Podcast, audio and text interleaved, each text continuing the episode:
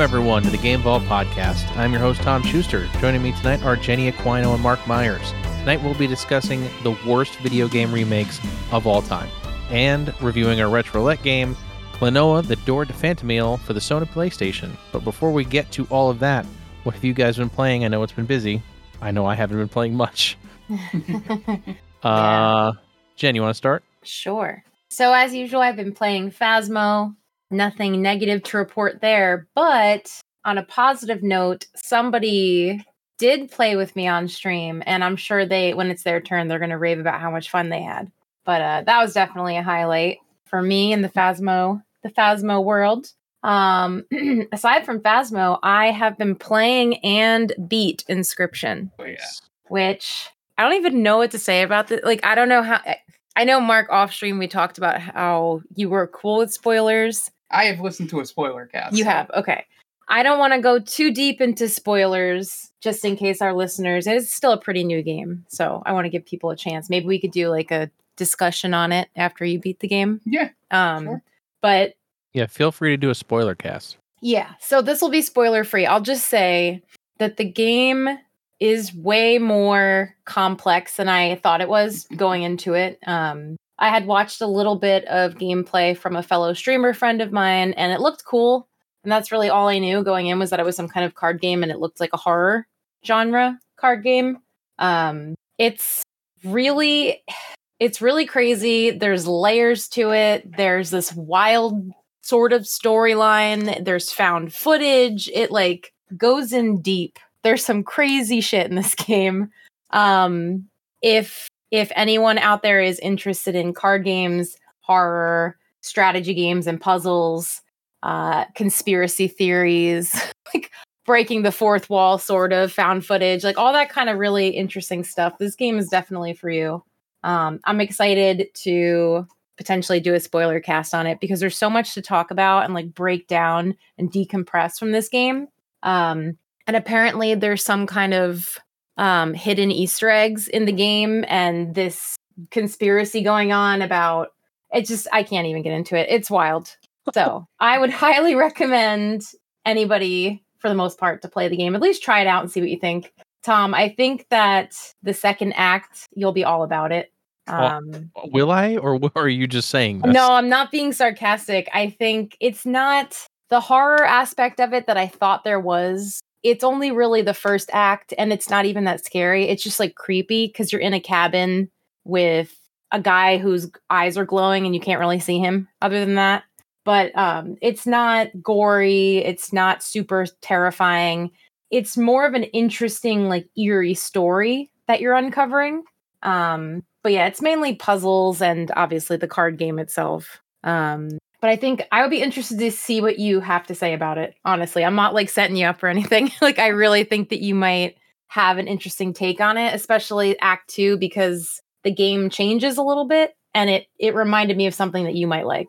Yeah, Um, and, and depending on how deep you want to dive, there's an ARG involved. Yeah, yeah. So I'll have to. um, I'll have to look into it. I. I yeah, don't know.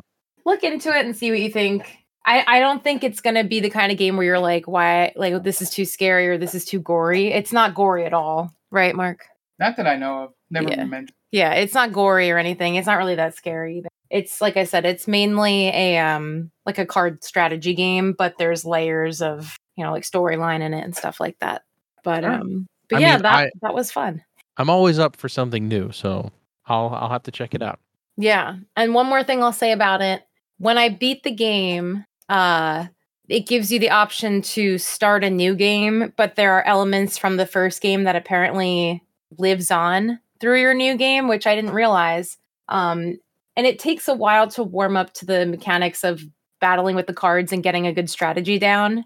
So right after I beat the game like a psychopath, I started a new game to continue like to play again because I liked it that much and I flew through most of the first map so quickly, or the first game so quickly with the card games. I just kept winning that my competitor all of a sudden his eyes turned red and he said, You're going too fast. Mm-hmm. and he just filled the board with the hardest card and made it impossible for me to beat him. So I was like, oh my God, this game, like it kind of glitches and it reminds me of something that happened in the end of the game. So I was like, if this game is still continuing somehow, I'm gonna be blown away. but That's it, it's just it's like that. It kind of just like confuses you and takes you on this wild trip with the storyline and everything. So it's crazy. But yeah, I, I think I'm gonna play through it again. Um, because I had a lot of fun and and there may be a potential for alternate endings or at least like a different path that you can take at one point. Um, because there's a choice you make at one point, so we'll see. But um when Mark, when you beat it, we'll do a spoiler cast. We'll talk about our experiences with it, I think. So yeah. Um other than Inscryption, all of my free time has been spent back in Minecraft. and I have Death Comes to blame for that. My one of my other streamer friends, he and his wife Liz have been asking me for months if I could join their Minecraft server because they play on Tuesday with the community. And I kept saying no because Minecraft always sucks up all of my free time and it's an addiction. And I was away from it for a few years and I finally went back to it. And yeah, I, I now know why I left in the first place because it is ridiculously addicting to me. So there's that. Um, and then obviously, aside from that, I've been playing Infinite with you guys and then our retro roulette game a little bit, which we'll talk about more later. Mark, how about you? Yeah, so um yeah, I, I I had a fever dream that I played some game uh last week for like 2 hours that involved uh, talking to four people um and going through a house with flashlights and stuff. Um I don't I don't, I don't really remember there was there was a there was a, a, a voice box and some candles uh times when uh my ass was sticking out to everyone um, you know but uh glad i did it Mhm. um had some fun with some new friends that's always the good part um got some sassiness from miss mcchicken um i think i was with miss mcchicken right uh, playing with us, Yeah. it was Otterly. oh it was Otterly, Mhm. sorry was- um yeah yeah every, I every a- time i was every time i went to do my little bit about the game so mm-hmm well, everyone knows. I think for the most, like all my regulars know when you pop in, you usually like jokingly insult Phasmo, Mhm. or or we just talk about how you hate it Yeah. sometimes. So I think everyone knew that you hated it or disliked it going into Yeah. it, so they were all excited to Yeah, see you the- play. yeah and the only cool part is that i got a, uh sick burn on Maiden on the way out of the game You did uh, another sick burn. That's your second sick burn on Peyton. um, so that was that was what. But the only other two games I've been playing, um, continuing my stretch of being a Call of Duty bro. Um, I'm level 47 um, in that game. Well, I'm not 69 yet, Jeff. Oh, sorry, Relax. I, I ruined it. Okay. Um, we and time. I'm leveling up. I'm now switching to shotguns for certain maps. Ooh, Oh, getting boy. smart. Um, my my KD is at uh, 0.6, so that is like triple of what I used to do.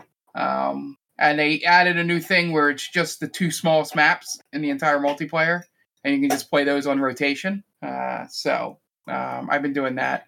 Uh, that's been fun, and um, yeah, yeah. Just ha- can't believe I'm a you know playing online shooter and not getting my ass kicked all the time um, which is kind of impressive. Um, considering if you guys actually knew me in real life before streaming, um, or watched our Apex streams, one or the other. Um, and then the other game I've been playing, just because the season's coming to a close, is um, NCAA 14. Um, I've been playing that a whole bunch, um, and created a uh, quarterback, and he is the greatest living college athlete of all time. As you do. Yeah, yeah. Uh, he's the quarterback for Tulane, um, and he is currently almost at 20,000 passing yards Jesus. um, and almost at 7,000 rushing yards. So he's going to be the all time NCAA leader in both passing and rushing yards. Um, and I'm already the all time touchdowns leader in both. Um, if I could figure out a way to have switched his positions uh, to wide receiver for one year and be able to break all those records in one year, I would do it. But um, yeah, it's been fun. Um, and I can't wait for them to do an updated one with the college football playoff because I'm dealing with the bullshit BCS uh, in this game. So, but yeah, I, I, I thank every time I play it, I, I thank Tom for introducing me to that uh, perfectly um, uh, working PS3 that he got me to be able to play that game again. Anytime. Um, But by the way, um, that absolutely working PS3, um, I believe plays all PS3 games now. every Yeah. single one Pretty cool. As it, as it should. yeah, Yeah, because as it's it a PS3. I mean, we bought it. We bought it at a, at a flea market, so who knew, right? Right, that's Could true. have had some damaged chips. We just we just had to make sure. Just Yeah. had to make sure. Makes sense. Uh, but there are, um, oh, I played a little Forza Horizon 5. Um, I destroyed uh, Tom and our friend Jonathan's um, stunt number thing. Um, oh, really? Your the combo meter or whatever. Oh, Um, I think you were at like 200,000, and I found the mountain range and all that, and did a lot of uh, um, drifting and stuff with a with a wheel. Uh, it's either a front wheel. It's like a two wheel drive car. I was Yeah, it'd be a Trying to rear wheel, it, rear you wheel drive car. Yeah. So, and I got up to like 600,000 uh, because I kept the combo going by, because it was a hilly wooded area. So I keep getting points for hitting the trees and then knocking the things out. Then I found a bridge in this one area and would keep getting air to keep the combo going. that's funny. It went around. Yeah. So it was pretty fun. Um, Yeah. That game's amazing. Um, it has as much burnout paradise um, trappings that will keep me playing that game um, that I've seen in a game in a while. Um, I am upset that you can't actually drive up the actual ruins. I, I know. I, I figured you'd be a little upset about that, but I There I- are certain ruins you can drive up, but yes, the actual ones that have the steps you cannot. Um, but yeah, yeah, it's it's a great game. Um, if it came out like a month earlier, I think it might have been up for you know game of the year for uh, the video game awards. I would think with how how well it is it been Yeah, I mean, received. it's it's it definitely came out late for all that stuff, but Yeah, I'll, I'll get it. It'll I'll- be on my list for sure. uh, Um, we need I- to get we need to get Jen playing. I Is what- know. I totally, I honestly totally forgot to start playing. I had intended on doing it for Extra Life or after it or before it, around then. And then I just totally forgot about it. yeah, and Well, Yeah, the beauty of it is it's on Game Pass, so Yeah. That's amazing. yeah. So um, uh, I downloaded Inscryption. You know, getting going to be playing that. I haven't played it yet. Um, and then I think um, there's a couple games in my backlog that I should have for next hopefully.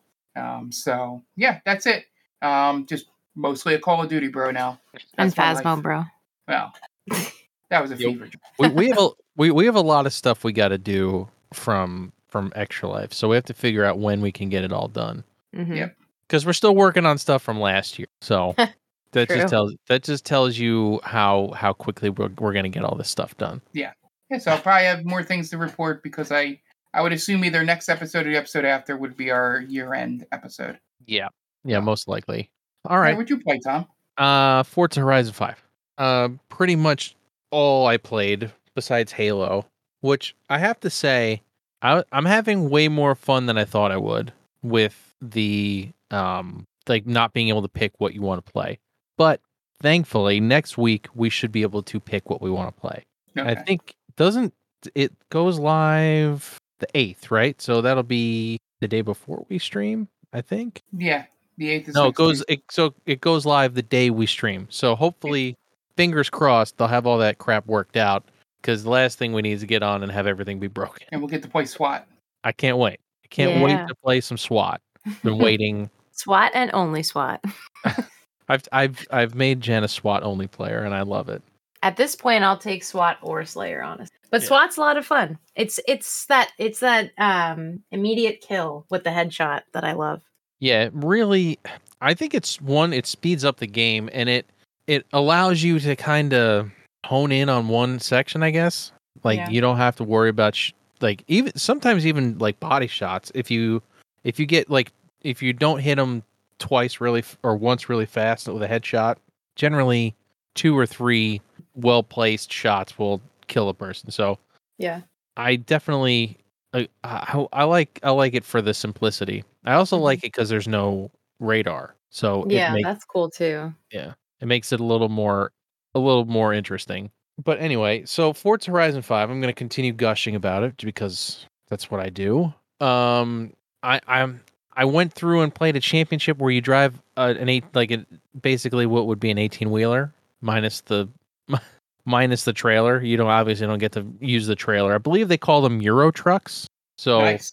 it's like a it's like a giant Mercedes uh big rig and I did a whole championship with it and it was the goofiest thing I've ever played but it was it, it is amazing how different they're able to make it feel than other cars You could feel how heavy it was and how it wouldn't turn unless you ha- had power to the rear wheels.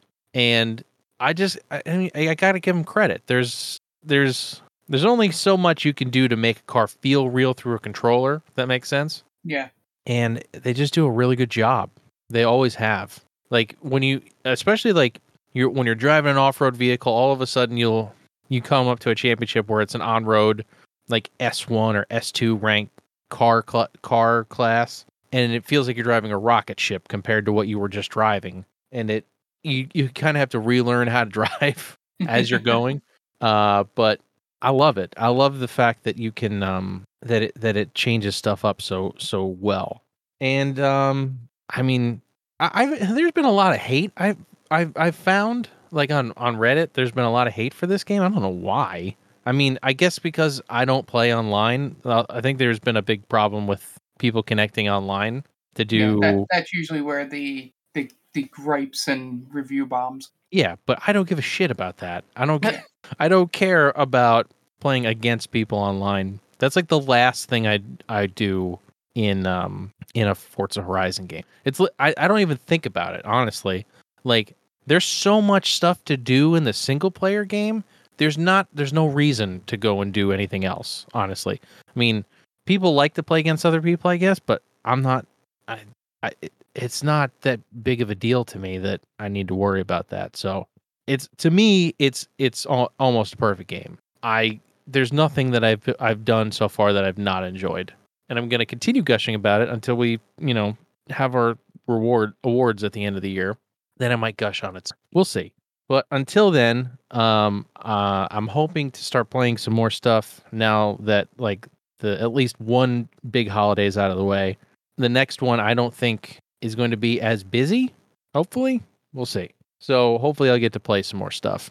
And I'm off between Christmas and New Year's. So um, you you got to hold me to it here because I did not hold me. You didn't hold me to it last year. Last year I said I was going to beat a game and I did not beat. I have to beat Deathloop during either before or during that break. Wow, you heard it here, folks. Yep. You gotta you gotta hold me to it this time. I gotta We're gonna wait. literally hold you down until you do it. You're gonna you're gonna have to because that game I, I haven't picked it up. I haven't picked up anything besides Forza in quite a while. So you're gonna have to like get me sat down and listen. You got to you got to play this.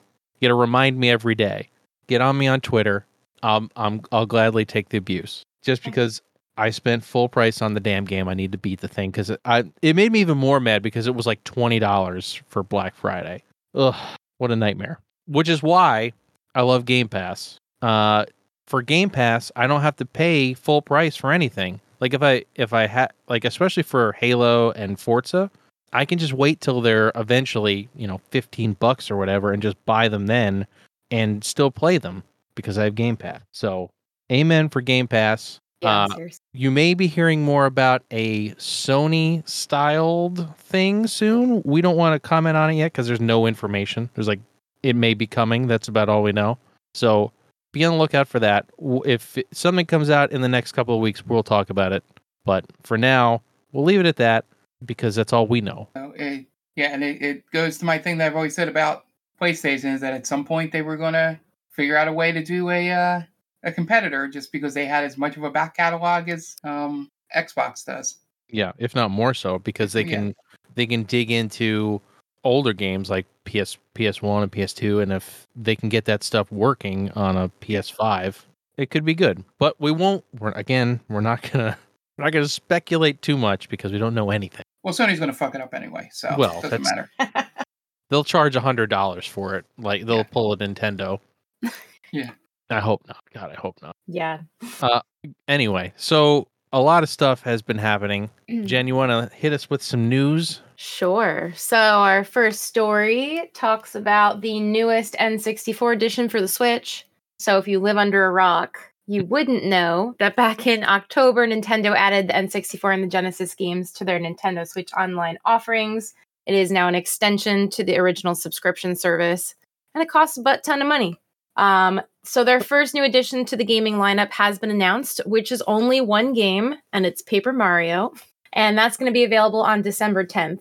I kind of am disappointed that they're only adding one game, especially after, like I said, that huge price hike for the extended service. But I'm hoping going forward, we're going to be seeing more than one game added at a time, especially since they've already hinted that we're going to get like Banjo Kazooie, Pokemon Snap, and Majora's Mask. So I, Yeah. I gotta. I granted, Paper Mario is one of those games that I'm glad they're adding because it costs.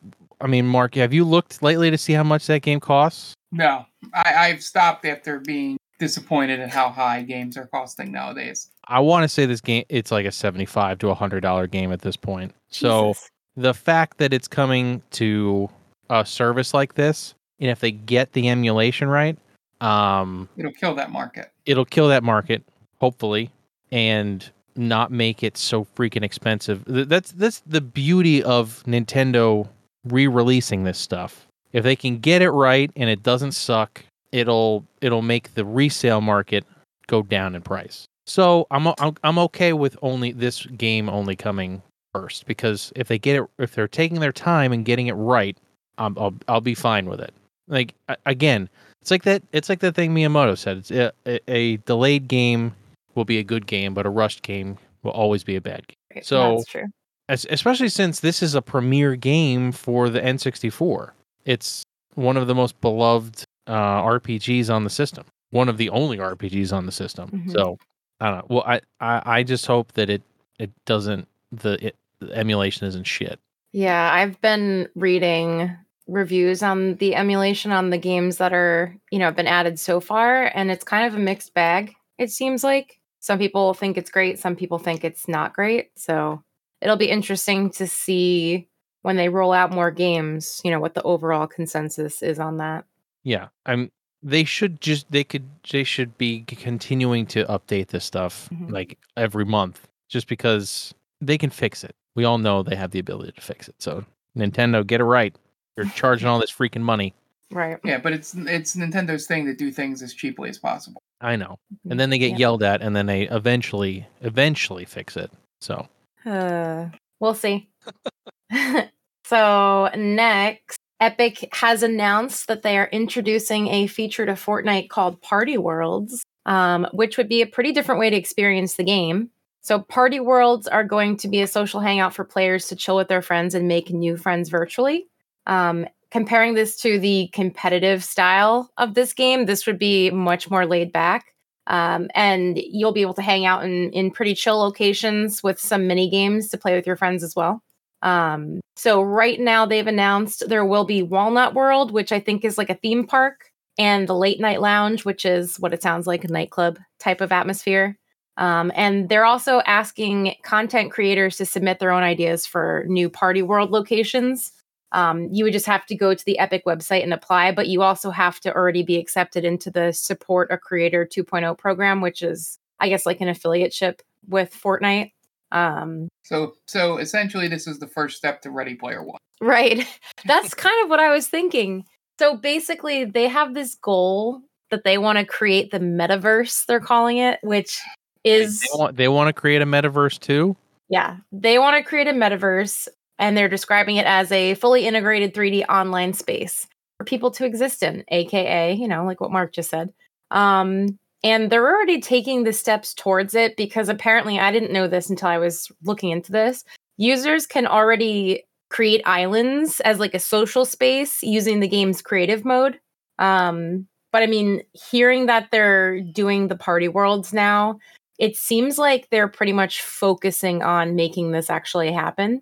Um, and they're really encouraging their users to do these like social first spaces over the just like the battle royale that they're known for. So I think it'll be interesting to see if they do create this metaverse and how that changes not only Fortnite as a game, but potentially like the whole gaming industry. Because Fortnite, as we all know, is is huge. And I wonder if it's going to get people on board with you know more of the whole Ready Player One atmosphere of virtual gaming. Well, it's it's also interesting to me that they're finally digging back into the uh, creative element of Fortnite because Fortnite Mhm. kind of started out as a like a almost a like a Minecraft clone, It, it was a tower defense game. right? But it was they only came at night, so that's why it was So that's why you'd have to build up your house and everything else during the day, Right. and then at night the zombies or whatever would come. yeah. Wow, that's that's going way back. Yeah, it's crazy how much it's changed and is continuing to evolve. Oh, you can thank uh, PUBG for that. Yeah, exactly. Yeah. Wild. Um, but yeah, the um, it's interesting that they're finally going to start using that. Like, it it'll be interesting to see what people come up with. Yeah. And I think it's kind of cool that I for I didn't even know that they had an like an affiliate program for their content creators. I don't know what goes into them selecting people, but I think that's cool. Um so maybe, you know, the potential for, you know, content creators to do more with Fortnite is going to grow as well. So if anyone out there is a streamer or a YouTuber, this could be something you might be interested in too going forward, depending on, you know, what comes of the metaverse and all that. I mean, I gotta give it to them. It's a pretty badass name, the metaverse. Well, eh, I think anything can be technically be a metaverse. I think that's the problem is that now that Facebook has the they want to make their own metaverse and uh, like it's everything's too meta. Yeah. Let's get away from it. Sorry, what's the name of the company, Tom? Meta, right? Yeah, I thought you said Facebook when you first said it. Well. Facebook is now Meta, so uh, it's the whole thing. I, I hate hearing the word meta said over and over and over and over well, again. because it gets worse every time you say it. yeah, it really does. It does get worse every time you hear it. You're like, stop. It's just it's very the word meta has become cringy at this point. Yeah, that's funny. Oh, anyway, Sorry, let's move on. Uh, get yourself prepared for Ready Player One. If you haven't Yes. watched the movie, go or read the book, go do so. Yes. all right. So next up, we have some changes with GOG. Um, so CD Projekt Red has announced that they are making changes to the storefront in the wake of disappointing financial issues that they've been experiencing for quite some time. Um, Cyberpunk. yeah, that's a big part of it. Their CFO announced um, that due to a huge net loss last quarter, and then also since 2019 in general, um, they're going to be returning to their initial strategy of offering handpicked games. Um, and he also announced because of this change, there's going to be an internal ch- team structure change, and they're actually pulling some developers off of GOG and putting them towards other projects. Um, which is cyberpunk probably we're on to you guys um they haven't really gone into detail on how exactly the gaming catalog is going to change just yet but they So did just announce it so. Essentially, they're going to go back to good old games. yes. That's what i was just going to say. If, if anyone didn't know they started back in 2008 as good old games and that was literally their intent was to offer you a hand-picked selection of really good older games that are currently really hard to find. Um a thing of beauty for yeah. collectors and people who liked those old games and couldn't either don't have the ability to use it have an old older computer to play them mhm, or it's almost impossible to play the games on a newer computer right. that was the, I- the beauty of gog was they they put it in a wrapper and gave it to you Yeah, I bought a Gabriel Knight. Good example. Those older. That's a that's an older FMV adventure game. For those Okay. of you that don't know what Gabriel Knight is, yeah um, with an character that kind of looks like Eric Stoltz.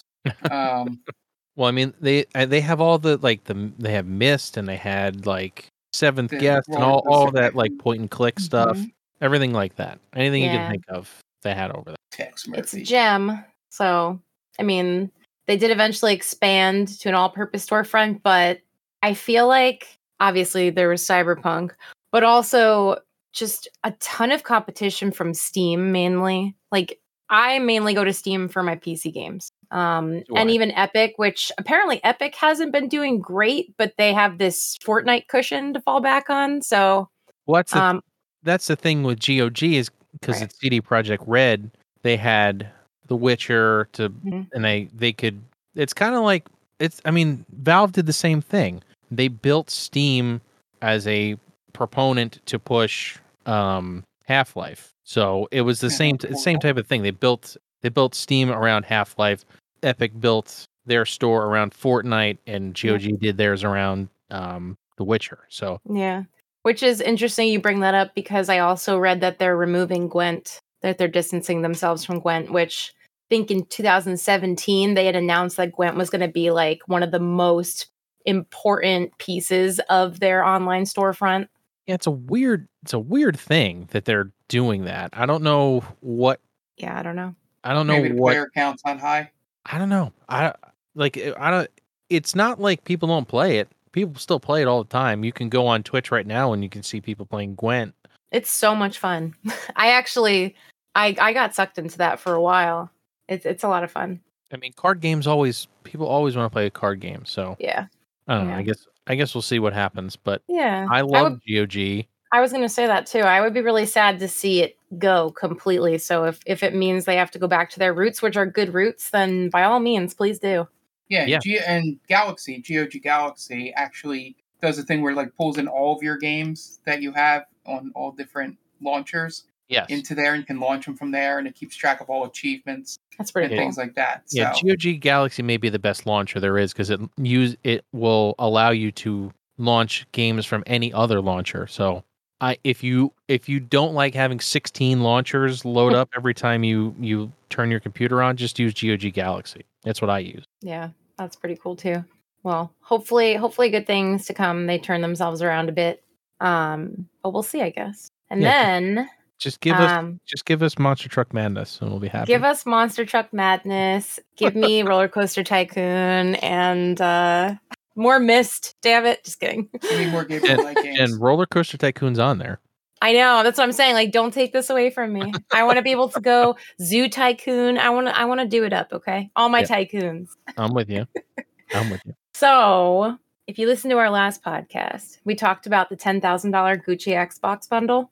God. So, weirdly enough, I have another story where fashion and gaming have combined, which is starting to become a thing apparently. Can only go well. is what I'm Yeah. hearing.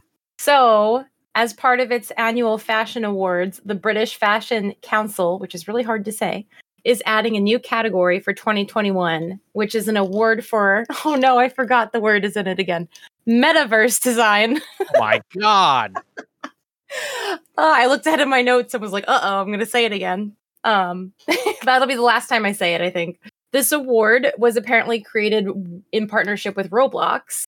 So currently, um, this year's shortlist is limited to five Roblox creators. Um, and this award is going to be presented virtually by an avatar of Gucci's creative director, Alessandro Michele, inside a Roblox experience. And players will also be able to explore a virtual recreation of the Royal, Royal Albert Hall to watch the awards. So you can actually log into Roblox and I guess go check it out virtually. Um, and this is obviously a publicity stunt, but Gucci seems like they're really trying to make a huge attempt to, to merge into the video game world. I don't know Um, why. It just I- doesn't make any sense. I don't know, but they've also, I was reading, they've partnered with Roblox in the past with sneakers in the game. And then they're also, I think, sponsoring 100 Thieves, which is an esports organization. And then even outside of Gucci, we have Louis Vuitton, Burberry, and Longchamp. They've all created in game outfits for Fortnite and League of Legends. So apparently, it's this thing that I didn't know about that's starting to happen with high fashion, like merging into video games. And when I was reading about this, the first thing that came to my mind is how is this going to be a good thing, specifically with Roblox and Fortnite, with all these kids playing these games, becoming obsessed with Gucci sneakers or Burberry clothes? I Well- think that's a dangerous thing parents don't see coming. Well, yeah, and I don't, I don't understand. Like, why are you targeting kid? Like, Roblox is like 100% a kids game. Like, and Predators. No, I'm kidding. I wasn't gonna go there, Mark. Mark's niece plays Roblox. She's 10. yeah, which is why I no kidding. Um, she's she's 10 years old. Yeah. So, like, you're you're you're marketing to 10 year olds for for stuff that they cannot buy. Clearly, they probably their parents cannot buy either. Like, I just don't Yeah. get it. It just Well, doesn't make any sense. I'm just imagining so in, you know, my small circle of friends and and people that I work with, I've heard horror stories of people's kids stealing their credit cards and buying V-Bucks or whatever Roblox stuff is called. And I can't even imagine a kid seeing Gucci sneakers in Roblox and then looking them up online and being like, boop, I'm going to take this. I'm going to go buy them now. Like, I don't know. I, I feel like it's it's dramatic to say that, but at the same time, if we're if we're purposely putting high fashion brands in games, like you said, that are marketed mainly to children, it's going to happen eventually, especially with sneakers, right? That's a big thing. oh yeah, Collecting sneakers, like designer sneakers. sneakers. So- So, quick tangent. the reason that we have problems getting GPUs and stuff like that right now, and Mhm. even video games to the, some extent, is from sneakers. They built all of these scrapers and stuff to buy sneakers up. So that's the reason you can't buy a graphics card right now is because of the people who who want who wanted to the scalpers who wanted to buy sneakers and sell them for astronomical prices. Blame It's- them. Sneakers and uh, crypto. Yeah. It's killing us. Get on the blockchain. NFTs. my god. God, can I can I tell you how sick it makes me to see how many how many things are giving away NFTs now like they mean something? Yeah, Dead by Daylight started with NFTs and I I first of all haven't obviously if you've listened to the podcast, I haven't played that game in like a month now because it's not really working for me. But when they announced so I don't even know the details. I know that they're not fully doing NFTs, but they're involved in it somehow with like I don't know if they're working in conjunction with another company that's doing NFTs. I don't remember, but the community freaked out and there's two other games that are coming out that are very similar. One of that I think just came out this week called VHS, and people are threatening to jump ship off of Dead by Daylight, which I'll Wait, believe it when I see it. But VHS like the movie VHS? supposedly they're not. They're not related. Yeah, they're not related, but it is a horror um H- asymmetrical. Oh my gosh, I can't talk. Asymmetrical horror game like Dead by Daylight. Um, it's a bit more of like a cartoony style.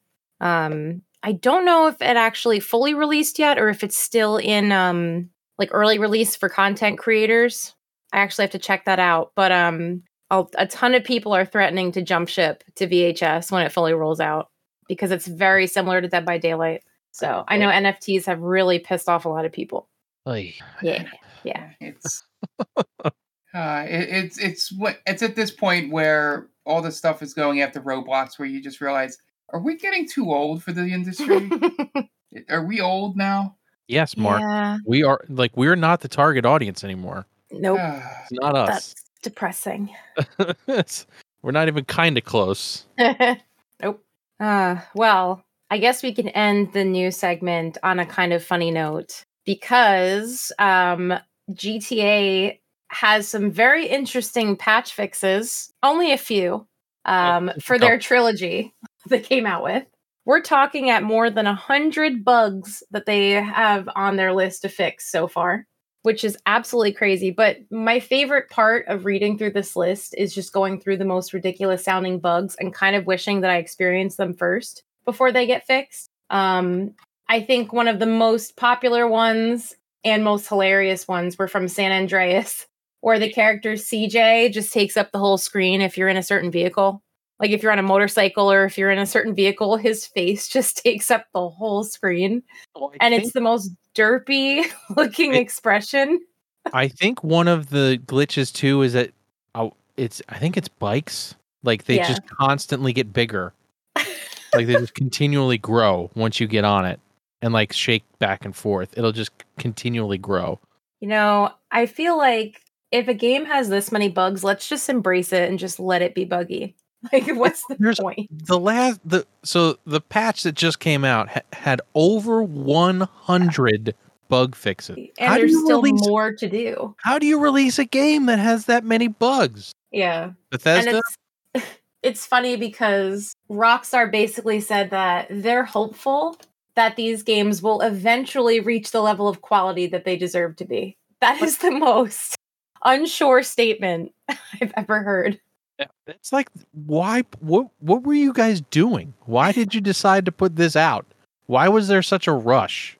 Like Yeah, because they had to um didn't they have to delay something? Um I- they haven't told us anything about GTA 6, so who who knows? because all I can think of is that they delayed they delayed something or was Something must have happened to whatever they were working on and they had to get something out Hmm, like for the investors. this stuff But- is wild. Like hu- like hundreds of bugs. Like this clearly was not even close to being ready to ship. No, there's no way because there's a ton of like spelling issues Right. on signs, and there's rain appearing under the water, um, or inside houses, Yeah. inside Luigi's club during the cutscene to the mission. Don't spank my bitch up. Like, I mean, yeah. Um, the uh, the the one I saw was uh, they have the uh, the donut and in the game it's supposed to look like a nut, um, like like the the, the tool, like the the thing. Oh, okay. But when the computer, because they definitely ran this through a computer AI to up, Well, it was they're, they're the phone versions of the game. Yeah, and they changed the versions, the donut other. logo to an actual smooth round donut instead of looking like a giant, you know, Yeah. nut. That's funny. And they had Um, to fix that. I think that's in there too. because it's it's Yeah. it's made to look like Brandy's donuts, right? Yeah. Yeah. It's so like this list. If if you out there listening have not read the list of the current fixes that have been done, you got to take a look and see if you could look some of these things up from before they were fixed because these are hilarious bugs. I mean, a lot of the facial animations and all um, put uh, Assassin's Creed 2 remake to shame. Um, yeah. And uh, but yeah, it just they they should have just done one and just taken as much time as they could and just recreate it three instead of trying to do the whole the trilogy. Well, they I don't, they they just should they should have just not released anything. No, They're- yeah, but I mean, if they were going to do a remaster remake, go the Resident Evil route and focus on one at a time. Right. Make it really good. I think people because looking they're all in the same engine and they were all they've released them all as a trilogy before. They wanted to get it out as Yeah. the definitive trilogy, which makes sense. But at the same time, do it right. Like Mm. what uh, what they were thinking, I have no idea. But Supposedly, um, if these GTA releases ever go well enough, they may do Red Dead Redemption next. But just put So- put it out on PC. Yeah. It's very let's- simple. Let's hope that they get their act together. Give me I Red Dead pretty cool. Redemption on PC, and I'll be happy. Yeah, we'll see. Currently, currently the trilogy, the, D, the GTA trilogy, the definitive edition, is available for PS5, PS4, Xbox Series S and X, Xbox One, and PC. So there's a lot of They delayed the Switch port too. They had a they had a physical uh, version coming to Switch, and they had to delay it, Oh, okay. I did not know about that. which makes sense Right. because, dear God, can you imagine like this coming and No. the patch will be bigger than the Switch's internal memory. Yeah. Oh, I think I remembered why they rushed these out. Uh, the next gen versions of GTA 5 were supposed to come out this fall, And Oh. they, and they delayed them. back So uh, that's my theory about investors wanting something out in Right. Q3. again, though. Who? Ca- it's GTA Five. It's been out for how many years? I know, but It came out on the PS3 and Xbox 360. That's how old it is. We're There's- two it's just the generations thing beyond about- that. you know, investors. That's why Cyberpunk came out the way it did. Mm. That's so. I You hate it. think they would have learned? so much. you think they would have learned by now why it's a bad idea to rush a game just for investors? Like, I get it. If you're an investor, you want to see what your money's doing. But if I put my money into this and I, I saw some of these bugs, I would have been like, "What is happening?" But yeah, I don't. I don't know what. Uh, I'm. It just flabbergasts me. I don't. I don't know. Yeah. especially after we got Cyberpunk, that this is still a thing Yeah, is beyond me. like I don't know. Didn't the gaming world learn its lesson through Cyberpunk? Apparently not. Apparently not. Yeah. So that's all I got for the news for this podcast. Well, it's it's it's timely that we're uh, we decided to go with this this topic. We went Yes. with we have our main topic this week, which is the worst video game remakes of all time. And as of right now, I'm thinking that these are the worst ones. But Yeah. there's Yeah. Damn it. there's a, a litany of bad remakes and un like unnecessarily bad remakes. Yeah. And uh, I- I'm assuming we're interchanging the words remake and remaster. Yes. no? Okay. Yeah. The yeah remake remaster. We're they're we're, they're one and the same for this conversation. Yeah, because I had I had trouble thinking and researching like any truly bad remakes. Like usually when they do it from the ground up, like a good eighty percent of the time they're good. Yeah. Yeah. I mean, So- what? It's it's a, the whole thing's a shit show. Yeah, yeah. There's one Um, example that's on my list. That's actually both. Okay. And I'll explain in my second. Well, I'm gonna go first because I Yeah. I've got a lot to say about this one. Go right ahead. Um, I'm gonna start with the the least. I think the the least uh least bad. it's still not good. It's the Sega Smash Pack for the Sega Dreamcast. They put a whole bunch of Genesis games on a disc and put it on the Dreamcast, but they're not they didn't port the games to the Dreamcast. They're running on terrible, terrible emulation. Like worst like the worst emulation I think I've ever seen. Like it's very clear because when you emulate Sonic, when he comes in on the title screen and he like wags his finger, if he if it's bad emulation, his like stomach will hang out over the title screen. But on the on the regular game, that doesn't happen. So immediately you're like, all right, this is something's off here. That's hilarious. But the worst part is the sound. The sound emulation is by it's hard enough to emulate the Genesis sound chips, but have that grimy sound chip. Hmm.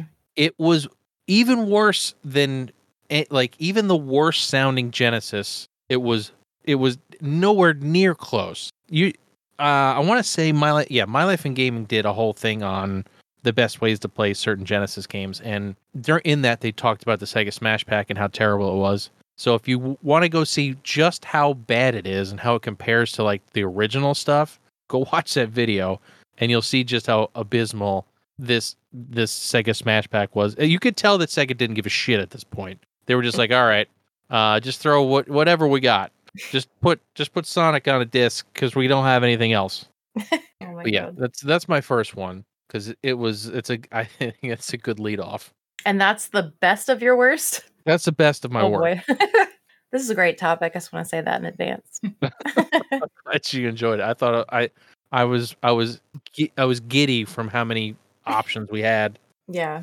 Uh, Mark, you want to go next? Yeah. So mine is um the Dark Souls remaster. Um and the reason why I said this one is kind of a hybrid of both uh things of the word is because they basically did technically remake it from the ground up. They because they put it in a whole different engine. Like it wasn't just a graphics update. They put that game into the Dark Souls 3 engine. Uh, so but the, the some people may disagree with me, but I think the upgrading it to the smoother, better looking engine um, actually took away from some of the charm of the original game. Um, it lost some of its, um, you know, uh, thing that differentiated it for me. Maybe it made it look too much like Dark Souls 3. Um, you know, uh, if if you think about like remasters and remakes, usually all the time, if they use new engines, they add something to it to make it, you know, go, yeah, this is that game. It's not like this game. But for this, it just looked like, you know, essentially a fan remade, you know, Dark Souls in the Dark Souls 3 engine. Like, but um, yeah.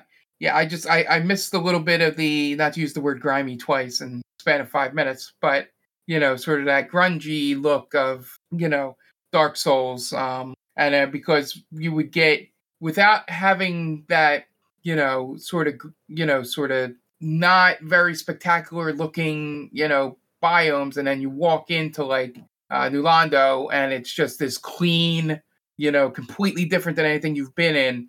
That transition is hit so much harder on the on the PS3 version um, than it does on the upres version, and I think that's why it's one of my um, poor remakes. Um, I realized going through this that I didn't, haven't really played any bad remakes too much. Um, a a lot of the times, if I um, hear of a game being remade or remastered, I, I tend to not get to play those games. But I, I was at least able to have uh, two and maybe a spicy third one um, if neither of you bring it up. Okay. Okay. Jen, go ahead. So I took the worst remakes literally. I didn't think about remasters, so they might have been a little bit easier for me. But the two that I found, I absolutely hated with my whole entire soul. So the first one, I don't know if you guys have played this. It's a specific version of it. It's Tomb Raider Anniversary specifically for the Wii. That's that's a bad one.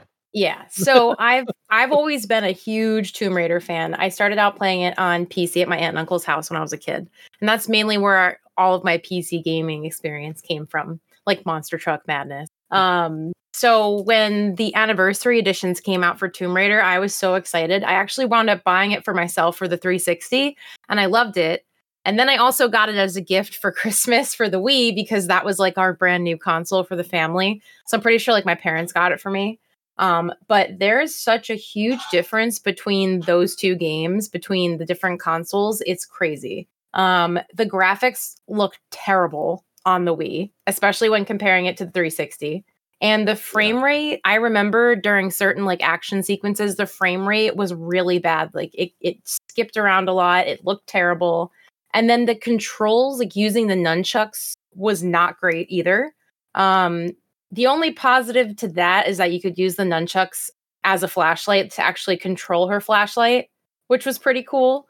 But other than that, the entire time playing with the Wii controls, you had to like work so much harder to line up a jump a jump properly.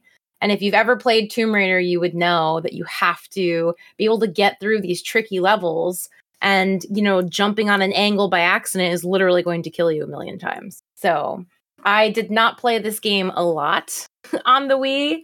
Um, I I loved it on the 360, like I said. I think this is probably the perfect example of how a game could be great on most consoles, but then just really suck when it's not ported well or when it forces you to play with bad controls. Yeah. So that that was my first one. Again, love it on the 360, just not on the Wii. All right. So let's see. Uh, I'll go. I'm gonna go with this one next. Uh, it's GoldenEye Reloaded. Dear God, was this this a thing? So people have been clamoring for uh, GoldenEye, like either remaster or remake. Um, and it was rumored that Rare had worked on one at some point on the 360. Uh, needless to say, this was not what that was. This was, I think, whoever had the license, either Activision or EA or so, I forget who it was, but they were like, we're going to make a quick cash grab on this and throw the name GoldenEye on this thing, and people will buy it. Mm. And I did. Uh, so the first thing, the first problem with it is that it's Daniel Craig as James Bond. I've seen Yeah. I've seen pictures of that and it's pretty terrifying. So that's already the first problem. They were like they they couldn't they either couldn't get Pierce Brosnan's likeness or they just chose not to because they already owned Daniel Craig's. And then they decided we're just going to throw all these weird levels in that didn't exist in the original GoldenEye and didn't exist in the movie, but yeah, we're just going to throw them in there. Uh, and we're going to make it play like Call of Duty. And that's it. It's it's just like it it was so far removed from the original GoldenEye that they shouldn't have even called it GoldenEye. They should have called it something else because it like did the essentially the same storyline, but it it didn't it wasn't in the same order or the like the the levels didn't play the same. The the gameplay was totally different. It was just a, a mess. So if you haven't played GoldenEye Reloaded or watched a, anybody play it or or compare it to the original, go do that because God, it was just so frustrating. And I love that now we're able to play the original GoldenEye remaster. Uh, I may have a- acquired said game. Uh, it, it was being passed around for a little while, uh, but it's fully playable. And um, if you have the ability to find it and play it, you should play it. All right. Uh, go ahead, Mark, for your next one. So my next one is probably closer to the um, Grand Theft Auto remakes that we were uh, discussing, um, because it's a similar company that doesn't give a shit about its its fans or its legacy. And I am talking about the uh, Silent Hill HD collection. There it is. Um, I was gonna add that one too, but I didn't. it is atrocious. Yeah, That was the one I Um, was hoping somebody talked about because I never played it, but I've heard how bad it is. it it basically it is the most obvious money grab of all time um, because it came on the heels of the Metal Gear Solid HD collection, which is actually pretty good. Um, as most of the, which is why Metal Gear didn't come up, most of the remakes, remasters of Metal Gear games are pretty good. You know, the the game, you know, Subsistence on GameCube or whichever one I It forget was on who all names consoles, those I things. think. It was on Um, all of them. you know um but oh twin snakes is the the remake of one um but yeah this one they just didn't care or they didn't get why silent hill was popular Mhm. um it is um all the improvements they made to the first one just take away a lot of the creepiness um because now they don't need the fog for draw distance so you know there's some instances where it should be there but you know the system doesn't know how to load you know it's it's a mess um, you'd be better off either legally downloading the ROMs or trying to find the originals and getting original hardware. It's like not even worth the uh, sales price for it. yeah. Yeah, that that is absolutely the worst one of any remake HD collection that I've played. I'm glad you mentioned it because that was the one I had thought about when coming up with this topic. yeah, and the Grand Theft Auto one is the closest to that that there's been since. Pretty bad. Jen, how about you? What's the next so one? So my second one is um Super Mario 64 for the DS. Ooh, good one. Yeah. This one made me so angry I threw it in the garbage. Or I gave it to my cousin, but I'd like to say I definitely threw it in the garbage because it sounds better. Um, so I think everyone knows by now that Super Mario 64 is one of my favorite games of all time. I have tried to own this game on pretty much every console it comes out for, but I was really, really disappointed when I got it for the DS. The controls in this game are by far the worst part of this remake. I don't know if you guys have played it, you're stuck using the stylus and the touchscreen to jump and run, and Yep. you're directionally controlling your character with the D-pad. It is Yep. the most stiff and horrible and just straight up wrong way to control your character uh, at all, let alone in in Super Mario 64. It's such a horrible change from the analog stick. and they changed the storyline a little bit. So you're you're able to change between characters to play as, which I wasn't expecting. I didn't realize that this was like a true I guess I thought this was a remaster. I, I did not realize it was like a remake where they're actually changing the game up. they fully remade it for the DS. Yeah. When so in the beginning, you're invited to Peach's castle, and then Mario, I think Wario and Luigi show up. And then they disappear. And then you start out as Yoshi, who's like sleeping on top of the castle. And I was just sitting there like, what? what is going on? And then the graphics are just not excuse me, they're not great. I feel like they they got downgraded. It didn't feel like I was playing a Super Mario 64 game. I was just like straight up offended by this remake. um this is I'm all for a remake usually, but this is the one game, one of the one games I did not want a remake for. I just wanted it to be remastered or I just wanted to play the original game. Like I didn't want new content. I didn't want them to change it. I didn't want them to add mini games. I didn't want to play as Yoshi. I just want the original game. And I think the controls, if I had to pick one part of this game, the controls is just are just totally unplayable. And Yeah. I was shocked to see how many big gaming publications gave this like an 80% and up of a rating score. I Yeah. like I'm shocked that I don't know I, don't want to put them on blast because that's what I would consider this if I said some of the the gaming publications that actually said this was good. But so many of them said that the controls specifically were a great update. Like, are you kidding me right now? Come at me. Anyone listening, if you think those controls were good, please add me. I would love to know why you thought that. But Yeah, oh god, any- this was a horrible game. Anytime your main controls go through a touchscreen, it's pretty pretty With a stylus. Ew, gross. yeah So something weird that I learned apparently in the DS Hmm. in the um in like the the wrist strap apparently there's like a a stylus type thing in the that little clasp that you can use with your thumb which makes it a little better that I had never seen before. I watched a video um Scott Stop Skeletons from Fighting did a video on it. I had never seen anything like this before, but apparently you can use that as opposed to the stylus, which may make it better, but still running like a main part of your game through a touchscreen not not a good idea. Ever. Yeah, that's awful. Especially this game. Just Yeah. no. Such an iconic game to, Right. to do that to it. Yeah. Just to let you know, my spicy take thing was that I'm glad you brought this up. Was that the uh, 3D All Stars was a second swing and a miss at remaking, remastering Super Mario 64. I didn't even mind that one, maybe because of this, this ultimate disappointment that I had. I, was- I, I didn't have a problem with that one, to be honest. It was way better than that. Let's Yeah, it let's was way be- better than the 64, the DS version. the one the the version that's on um what's it called the nintendo switch online is worse than the one in 3d all stars it's not the same so they officially struck out on trying to remake that game. three Yeah. three strikeouts, I guess we could say, right?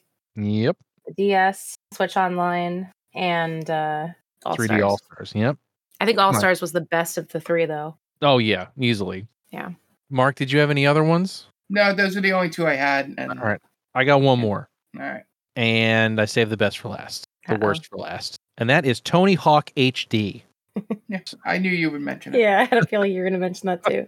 So I want to. It was like early the early 2010s, I think, that they decided, oh, let's let's take every Tony Hawk game, like one, two, and three, and make them HD. But let's not have anybody that originally worked on it do it.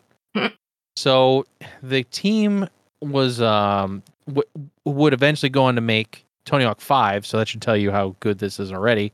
Uh, Robomodo made this version of Tony the the it this conglomeration of levels they called Tony Hawk HD, which had Tony Hawk 1, Tony Hawk 2 levels, and they they did this and they put the game out and uh the phys- no, nothing worked like the original games. The physics was off. Um the graphics were not good. They couldn't get all of the music. So it was one of those things like why did you guys bother doing this besides try to make money while while doing it half-assed? Um and the, like the game modes were just not good. It, they tried to just throw in stuff to make to make content, and it just nothing worked. Uh, the game is was pretty much broken on PC. If you tried to run it above 720p, it would just crash over Jeez. and over and over. Because I bought it on PC thinking, oh, it'll look better on PC. Nope, you can't run it over 720p or it'll break. Because I think I bought it on like I bought it on 360 first, then I went, oh, I can't play this on the 360 because the D-pad's terrible. Because obviously in Tony Hawk you have to you have to do all the moves with the D-pad. So I got on PS3 and it was not any better. And I then I just realized, oh, the game is just shit. So it didn't have anything to do with the controller. Eventually, I, le- I learned because at the time I still didn't understand like that a game could be that bad. That I wanted it to be good, and it's it's by far like besides Tony Hawk 5, which if you haven't seen Tony Hawk 5, it's oof. It might as well have been a mobile game. Um, it's definitely the worst one besides Tony Hawk 5. Same people made it, so why not? Of course it's going to be shit. um, I want to say Rad Rat Video did a, a really good review on Tony Hawk HD. Go check that out. I'm plugging all kinds of people today. That's just what I'm doing uh, just because they did very good reviews on these things and they should be listened to. Because my God, people just need to stop trying to make money like lazily. Just just either put out a new game or if you're gonna do a remaster, do it right. Right. Just don't like. I could have put a bunch of Final Fantasies on this too, like Final Fantasy VIII when they put that out. When they redid that one, they put the MIDI music in it for the PC instead of the PS1 music there's there's just a, a it just go- goes forever. Just because companies want to make money and they they don't think about the player. They just think Yeah. about, "Oh, ca- how can we do this as fast and as simply as possible without doing any work?" and It really sucks because some of these remakes, you know, you're doing it. The the the seasoned player, the big fans, they're gonna want to buy it and they're gonna want to play it and they're gonna want to experience the remake, and you're letting them down so hard. some of these games. Exactly, which is why I was so worried about Final Fantasy VII remake. Yeah. It it could have been the biggest pile of dog shit ever because Square had something to do with it. Mm-hmm. Because Square is known for doing these quick and dirty remakes and remasters. I, like I said, I could talk about this all night because they there's comp like especially like if you look at companies like Square and EA and and uh who else was shitty and did stuff like this? I guess Sega kind of crappy too. They they were well known for doing this and they still do it. Uh Square's doing it to this day with the Pixel remasters for final all the early Final Fantasy games. They just took the phone version and threw it on the computer and it looked like shit. And I don't know. You know, th- there's just still stuff broken and everything. So anyway, I'm done rant. It's a good topic. It, it like I said, I could talk about this all night because things are just coming to me now. Now that I'm thinking about it, and The floodgates are the open. floodgates have opened, and we're going to talk about a game that got a re a remaster, reboot, whatever you want to call it itself, in our retro roulette game, and that's Klonoa Door to Phantomile for the PlayStation One, which got remade for the Wii, Oh. which uh, it was a it was an unknown game that got remade for the most popular console, and it still couldn't sell anything. So I don't know I don't know what to tell you to tell you. Uh, was it Capcom? Did Capcom make this game? I don't remember. But yeah, we'll talk. We're gonna talk about uh, Klonoa right now. Um, so this was an interesting one because none of us had played this game before. This is I want to say this is the first one that none of us have played it before. Yeah, probably. Um, okay, it was Namco. Namco put out Klonoa, which makes sense because I can't think of another Namco game that is popular besides like Ridge Racer. Um, so anyway, you this was Namco's attempt at a um, what is the word I'm looking? A mascot platformer. Uh, needless to say, it did not go well. Klonoa eventually did get a sequel. There was Klonoa 2, and then, like I said, they rebooted it for the Wii. Um, so you basically are playing as an anthropomorphic dog, bunny. I still don't know. Yeah, I don't know either. uh, that it lives in like a uh, fantasy world, and you are trying to save everyone in your dreams. You had a weird, had a world that you're trying to keep the world from going into uh, a world of nightmare. So it's basically just a simple platformer with a lot of different branch, branching paths, and uh, I had a lot of fun with it. But I'm interested to hear what you guys had to say. Jen, I know you had problems with it, so you can start us off. Yeah, I unfortunately I was really looking forward to playing this game because number one, you hyped it up and you're like, "Oh, this is going to be you know up your alley." And then when I was watching you play it, I could tell that it was going to be up my alley. Um, but unfortunately, my super legit PlayStation kept freezing and not playing the game. Damn So- scratches on the disc. Yeah, there's all those scratches on the disc. So um, I don't really have too much firsthand experience. I can tell you, I'm pretty sure I know why, as a mascot character, that it was not popular. Klonoa. This is the most busy, strange looking attempt at a mascot I've ever seen. Um, like you said, you don't know what it's supposed to be. The colors are all wild on on this thing's outfit. It just it's it's like a it's like a dumpster fire of a design. But aside from that, the game itself is really cute. The music is adorable. Like you said, it's a platformer, so it has that going for it, if you like platformers at the very least. And the little bit that I played in the beginning, it's not it's not overly difficult where I wanted to like rage and get frustrated. It has had its moments where um I had to figure out how to use the different animals to like help me jump higher and all that stuff. But once once I picked up on those things, it was a lot of fun. Um, and I'm really disappointed that I didn't get to play it for more than I did because I feel like I would have had a much better and more detailed review on it. Um, I am going to keep trying to play it to get this PlayStation to work. um, so maybe for the next podcast, if I get it going, I could like do a you know like a little an update review. But I can tell that it's something that I would have enjoyed playing. I just I'm not surprised that the character itself wasn't the next Sonic. I, I could Yeah. tell maybe that they were slightly um, inspired by Sonic's design Yeah, with its eyes and, and its face, but it's it. I mean, I get that it's a dream world, so it makes sense that some of the overall some of the character designs are real weird. But um, yeah, that the the character design of Klonoa is is wild. What did you very- think of? What did you think of the Simlish language? I think it's cute. Um, I like how I was trying to remember when I was watching when I was watching you play on stream. It reminded me. I know you were saying Simlish. It reminded me of something else too, and I can't remember it. I can't remember what I what I was thinking of when I was watching you play it. But I think it's really cute. The language is cute. The voices are cute. Um, and then there's like a little Navi type character. Yep. Right. That's Yeah. really cute too. It's just cute. it's cute aside from Klonoa's design. but, Yeah, uh, Eventually, they, I think they changed Klonoa's design for like the Wii version. I want to say they they Hmm. changed changed them up a little bit. he doesn't have like weird yellow eyes or whatever. I it was it was I think his ears was the biggest difference. I think they shortened the ears up and stuff. I still don't know what it is. I don't know if if it's a a boy or girl or b if it's a um a cat dog rabbit. Don't know. It kind of looks like I'm looking at the Empire of Dreams, which was the sequel, right? Yep, yep. It kind of looks more like a rabbit. It looks like Sonic the Hedgehog as a rabbit. It looks like Sonic the Rabbit.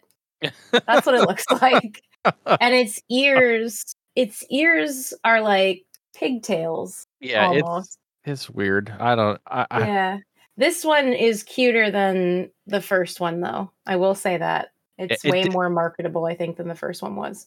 It definitely has a cat look to him or her. I don't know. Yeah, because it has like white whiskers too.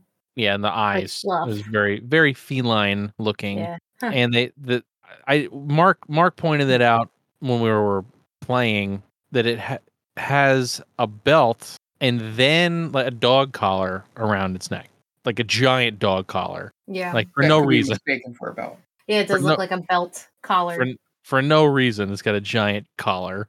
We and we couldn't figure out what the hell it was. Yeah. Layering, it was the 90s into the 2000s, right? You needed all the Yep. bulky layers. Yep. Mark, how about you? What were you? Where were you coming from with uh, Yes. Klonoa? So no surprise, the first thing is um, I'm not good at platformers. So, you know, this wasn't um, that difficult um, in terms of other platformers, but it's still, you know, struggle bus at times um, to get through some of it. Um, but yeah, basically everything I saw when you played through came through when I played in the sense that I could see some of the ideas that got this game greenlit like the the the isometric you know all that the changing of perspectives um on the map um was pretty probably pretty cool in the presentation um and the idea of trying to make it a mascot and um just the mechanics of using the enemies to jump higher and solve puzzles and stuff like that. Um so i could see all the all the things that put it together and made people think that it was going to be a good game before it was released. Um, but I think it, it, I think if we released this type of game like ten years later, right around if my timing's right, like right around the time of Fez and all Yeah. that, it may have been a little more successful um, than it was uh, because you know just just playing with perspective wasn't something that people were looking for uh, back on the PS One. They just wanted big 3D worlds uh, with the, the space system. So you know, even you think of a Crash Bandicoot, you know, that was just you know basically hallways, but since they looked very 3D and great, um, you know, you didn't mind uh, that it wasn't like an open space. Um, here, by trying to do all the the perspective stuff and the low, little slightly lower graphical quality, um, just makes it gets very frustrating um, playing. And also, I think if they made him a little less busy, um, he could have become a mascot, like we Mhm. mentioned. Like even the attempts, like Blinx, the Time Sweeper, Yeah. um, and stuff like that. They they made them. They were just animal, you know, Crash and Sonic, and you know, a lot Right, of those '90s things. They were just, you know, they didn't make up. They didn't make up their own animal. yeah, they it. were just animals. Um, and I don't know if this he was they were trying to go for a standout by making them unique and putting all this clothes on them, but Mhm. it didn't really didn't really jive with me um, in terms of, of what they were going for with that. Um, I feel like I would have played this game a lot back in PS1 era because it was not too difficult for me, but um, it would have been one of those games that I got, and it was one of the three games that I got for the year, um, and I would have I would have played through it a lot. Um, there's nothing really technically frustratingly wrong about it that would make me want to uh, throw it out the window or give it to my cousin. Um, but yeah, yeah, but very basic, you know, fine game. Can I also just throw in a quick update? Um, Yeah. Doing extensive research over the past three minutes, I've learned that um, there are two theories about its uh, its animal references. It's either a cross between a rabbit and a cat, or it's a skunk, which I don't agree with. I don't think. I don't like the skunk. Yeah, I think. I don't agree with the skunk, but I those are the cross- two uh, the two theories. Um, but yeah, I I had heard about this game a couple years ago, and I always thought it looked interesting, and it was definitely one of those games that got made because of the concept. I think Mark, you're right. I think they said, "Oh, you can interact with the foreground and background, so it's not 2D." Because at the time, um, PlayStation was really against doing any 2D game. They wanted all 3D games. Anything that was being made would needed to be three dimensional. Which this game had like a 2.5D esque look and feel to it. And you can do things like interact with the background and interact with the foreground depending on which way you're going. And it has a really cool look. Um, somebody had said on the stream when we were when I was playing that it didn't look very good, and I I think that is an element of having to upscale it these days. I think it was one of those games that was fit for a CRT. Um, I, and I think that uh, it's hard to go back to now. It's it's one of those things where you have to be in the mindset of 1997 or whatever year this came out. Um, but it's simple, which is nice because a lot of yeah. the games, a lot of platformers like this, sometimes will throw in all these extra moves and things that you can do that just makes things overly complicated. This game is not overly complicated. You jump, you can pick up enemies, and you can use them to double jump. That's pretty much it. And you can float. That's pretty much it. And it it was very refreshing to play a game that wasn't didn't have like oh you have to press this button to dash and this button to to shoot different different enemies and things like that.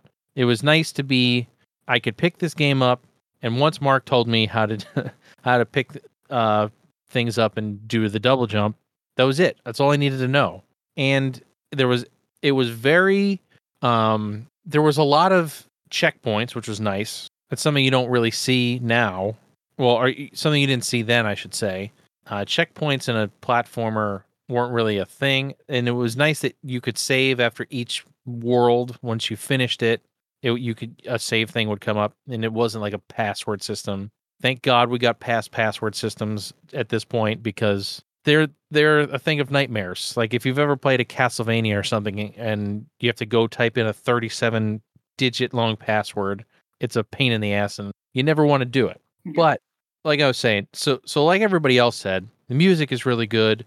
Mm-hmm. Um, for, for me when I was playing it, I was playing on a CRT, so it looked really nice. I didn't have any the I didn't have any blocky looking, crappy looking issues. So, um, I would say if you're going to try to play this, if you have the ability, play it on a CRT. I would highly recommend that, or play it with scan lines enabled. If you're doing doing it as some other way, I would say en- enable scan lines. It makes the game look a lot better. Um, but overall, like Mark said, it's, fine game. It's a it, I'd I'd call it a good game. I don't think there's anything it did that was mind blowing, but at the same time, it was easy to pick up and play, and it wasn't one of those platformers that made you want to throw a controller or bash your head against the wall. It was it's a simple game that is easy to understand, easy to go back to and pick up, and you don't have to worry about relearning how to play it. Because a lot of times, games like I don't know, like say Symphony of the Night, you have to relearn how to play Symphony of the Night every time you pick it up. So it was, it's just, it's a, it's a refreshing, different platformer. I guess that's the best way I can put it. Um, I don't know if you guys have any any final thoughts before we give it a score. I think you said it perfectly just now. It was enough of a challenge to be fun, but not too much of a challenge to be overly frustrating. Sometimes simple enough is the way to go, yep. especially with platformers. Yeah, I agree. All right. Well, Jen, what kind of score are you giving Klonoa? I'm giving it a 3.5 only because I liked what I saw so far, even though I didn't get to play a lot of it. I feel like that's a good enough sign to me that it's going to be better than a three out of five, in my opinion. Mm-hmm. Um, I would like to try to play it more than for about 15 minutes. That way I could really get a feel for the for the whole game. But um I'll, I'll try to I fix like your I'll, I'll try to fix your PlayStation tomorrow. Okay, thanks. Yeah. I'm going 3 out of 5. Um I think if it looked a little better, um some of those areas I think I'm trying to remember um because I played it like the day after you played it, so it's been a while for me. Um that place when you go like inside a tree or something or it like it and it's like really it's like dark. Yeah. You know what I'm talking about, Tom? Yep. Yeah. Yeah. I think if they did a little bit better of a job with when going changing, I keep using the word biome because it's just my word today, apparently. um, if they made that stuff look better and interesting, um, I think I would have liked it a little more. But um, I think just the not high end, you know, graphics in terms of, you know, uh, when you see a game like Crash Bandicoot that came out at the same time.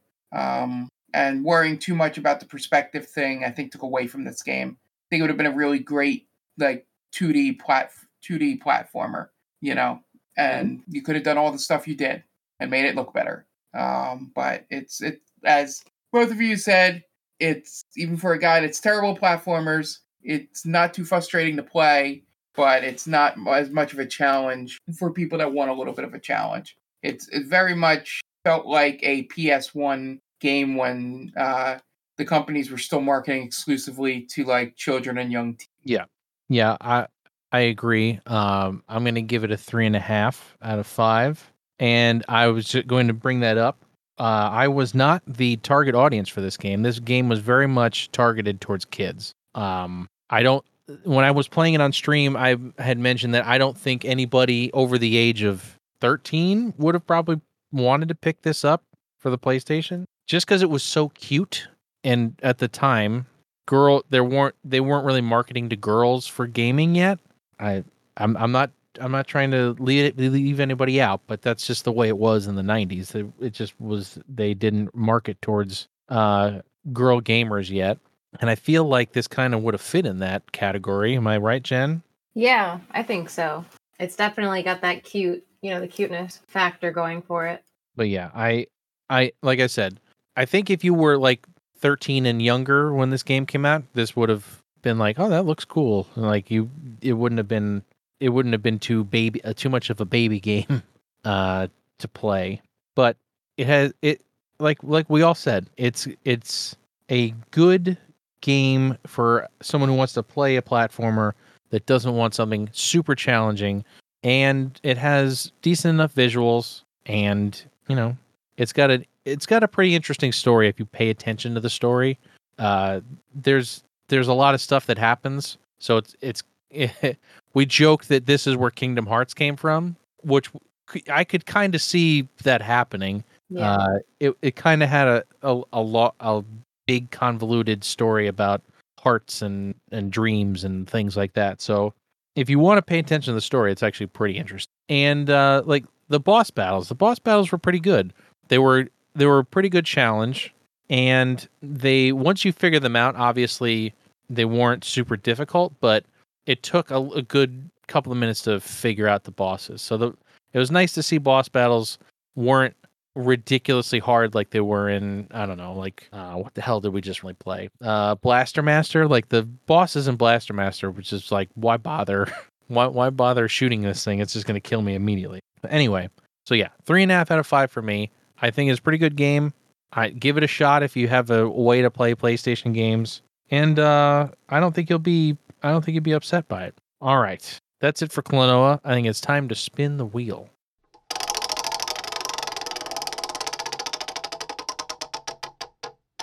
Okay, we got a PS2 game this week. Uh, some of you may have heard of it. We're playing Kingdom Hearts. Uh, Never heard of it. Is this a medieval game? Yeah. Yeah, Yeah. yeah, you're like a knight. You're like a knight. Got it. There's a lot of Durgans, Mark. Be ready. You got my alley. I feel like I just talked about this game or something. Uh, so yeah, uh, we're gonna play the original Kingdom Hearts. We're gonna play the PS2 version, so we can see how the controls have changed. So that's something interesting. I don't know if you've played the original version of Kingdom Hearts recently, but the controls are very weird. I want to say the R, R and L buttons are your camera. Like the right stick doesn't do anything. So I hope you're prepared. That's w- gonna bother me so much. Well, you'll be able to change it if you really want to, but yeah. um but yeah this should be this should be interesting uh, it's been a long time since i've booted up the original kingdom hearts on a ps2 and played it because they released it six different times for every console and i think i own it on all of them so um this should be fun I'm very excited. good i'm glad i'm glad i'm glad jen's pumped for this one and mark have you've never played a kingdom Never hearts played game okay Oh, so so, I've played a game that you haven't played. That's like the f- a first, I think. Again. i'm i'm excited i'm, I'm excited for that Yeah. because I love the Kingdom Hearts franchise. And uh, it's always good to go back to the first one. So I'll be playing this. If you're listening when this comes out, I'll be playing tonight. I'll be streaming at on our channel at 9 p.m. twitch.tv slash gamevaultpod. So come check it out there. Uh, so I think that's going to do it for us tonight. Mark, do you want to let everybody know about our family of podcasts? Yeah. So, Stranger Damies, uh, final three episodes um, are, airing. The uh, first of that uh, trilogy aired uh, on Wednesday. So, be sure to check that out. We're on Instagram and Twitter at Stranger Damies. Um, be sure to keep track of those social medias because we are continuing the story amongst ourselves. Um, we're just uh, not recording it any further um, for you, but there'll be some great photos and stuff like that. Um, and then we have They Call This a Movie, um, airs every Thursday. Uh, find it on Spreaker or anywhere you get podcasts. We're on Instagram and Twitter at the Main Damie. Uh, themaindamie.com is our website where all of our uh, content is located. Uh, so if you want to read some writing from Anthony or listen to any of our podcasts, they're all located there. It's a good one stop shop. Um, and yeah, yeah, hopefully uh, we'll be uh, having a good themed Christmas month here. So be on the lookout. So Jen, what's the uh, streaming schedule? So currently we are streaming three days a week over on Game Vault Pod on Twitch. Um, right now we do Mondays, as Tom just mentioned. It's either going to be Retro Roulette, uh, where he plays through our Retro Roulette game that we pick on this podcast. And usually Mark joins for that. Um, or it is Tom's night to play an uh, an RPG game. Although right now that is on hold because he is currently playing through RE2 remake, thanks to the sub goal that we hit on our Twitch channel. Um, so again, it's either going to be Retro Roulette or currently RE2 remake with Tom. Then Wednesdays is our FPS night where the three of us jump on and play some kind of first person shooter game. Currently, we are playing through Halo Infinite. And then Thursdays is co op day with Mark. Uh, right now, Mark and myself are playing through It Takes Two. And when that wraps up within the next couple of weeks, Tom and Mark have something in the works. Um, but as of now, we just stream three days a week consistently. Uh, we'll let you know on Twitter and Discord if anything changes going forward. Yep, and be on the lookout for a new sub goal at some point. Mhm, Yeah. We'll be putting making that live hopefully in the next couple of weeks. Yep. So, uh, if you if you need any retro console accessories, please head on over to Stone Age Gamer. We are an affiliate, uh, an affiliate, an affiliate of Stone Age Gamer.